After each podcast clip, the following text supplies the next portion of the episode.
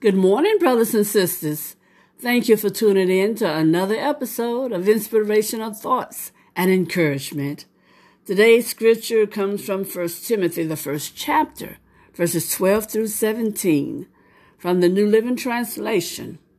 This is what Paul said.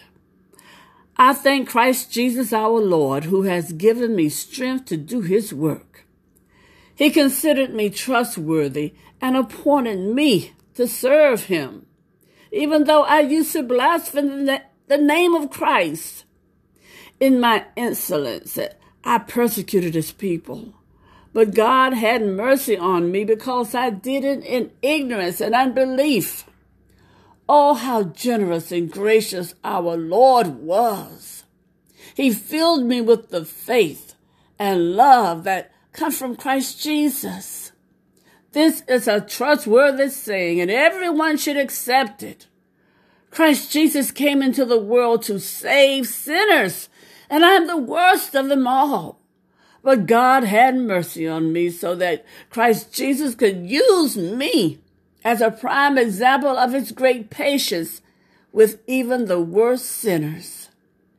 Then others will realize that they too can believe in him and receive eternal life. All honor and glory to God forever and ever. He is the eternal King, the unseen one who never dies. He alone is God.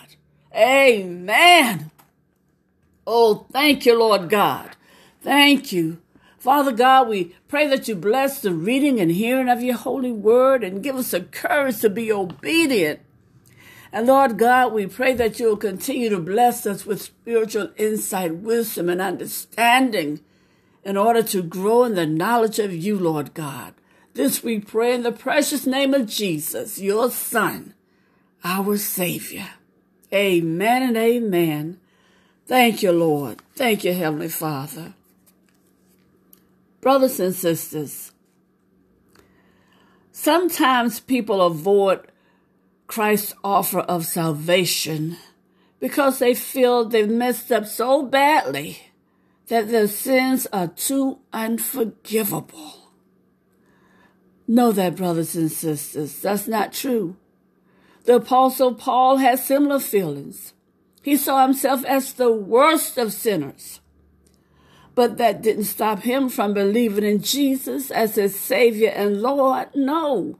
In fact, as he looked back at the wonderful display of divine grace in his life, Paul recognized he was being used as an example of how God's grace can reach.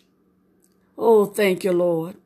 Yes, he realized it, brothers and sisters, that he was being used as an example of how far God's grace can reach. And God's grace still reaches far, brothers and sisters. No one is beyond salvation. If you believe, amen, regardless of what sins you've committed, Jesus came to save sinners. So if you are a sinner, his grace is available to you for salvation. Know that. In other words, if Paul's sins were forgivable, so are yours. Amen. In fact, those who regard themselves as wrenches are in a far better position than many who consider themselves good and think a Savior is unnecessary. Think about it. God's grace comes to those who acknowledge their sin and see the need for salvation. Yes. No matter how boundless your sins are, God's grace is greater. The truth is, all human beings are wretches because no one can be good enough to earn acceptance by the Holy God. Amen, amen. And you can either be condemned in your sins or turn to Christ, whose blood paid for your penalty for sin, so that you can receive a full pardon. Yes, past sins, present sins, and future sins. Brothers and sisters, if you believe, trust God as your Lord and Savior. Trust the blood of Jesus who was sacrificed on the cross. Oh, thank you, Jesus. Thank you, Lord. You can be forgiven, brothers and sisters. A full pardon. Amen. And if you accept His gracious salvation, God may even use your past as a witness so that others can be saved. Know that, brothers and sisters. No one is too sinful to be saved. And when you believe, trust in Jesus, you'll have a blessed life. You'll have a blessed journey. You'll be able to be, to be a blessing. Yes. Realize how blessed we are. We serve an awesome, powerful, loving, caring, and forgiving Father who sent his one and only Son to the cross to pay the penalty of death for our sins, to bring us back into the fold.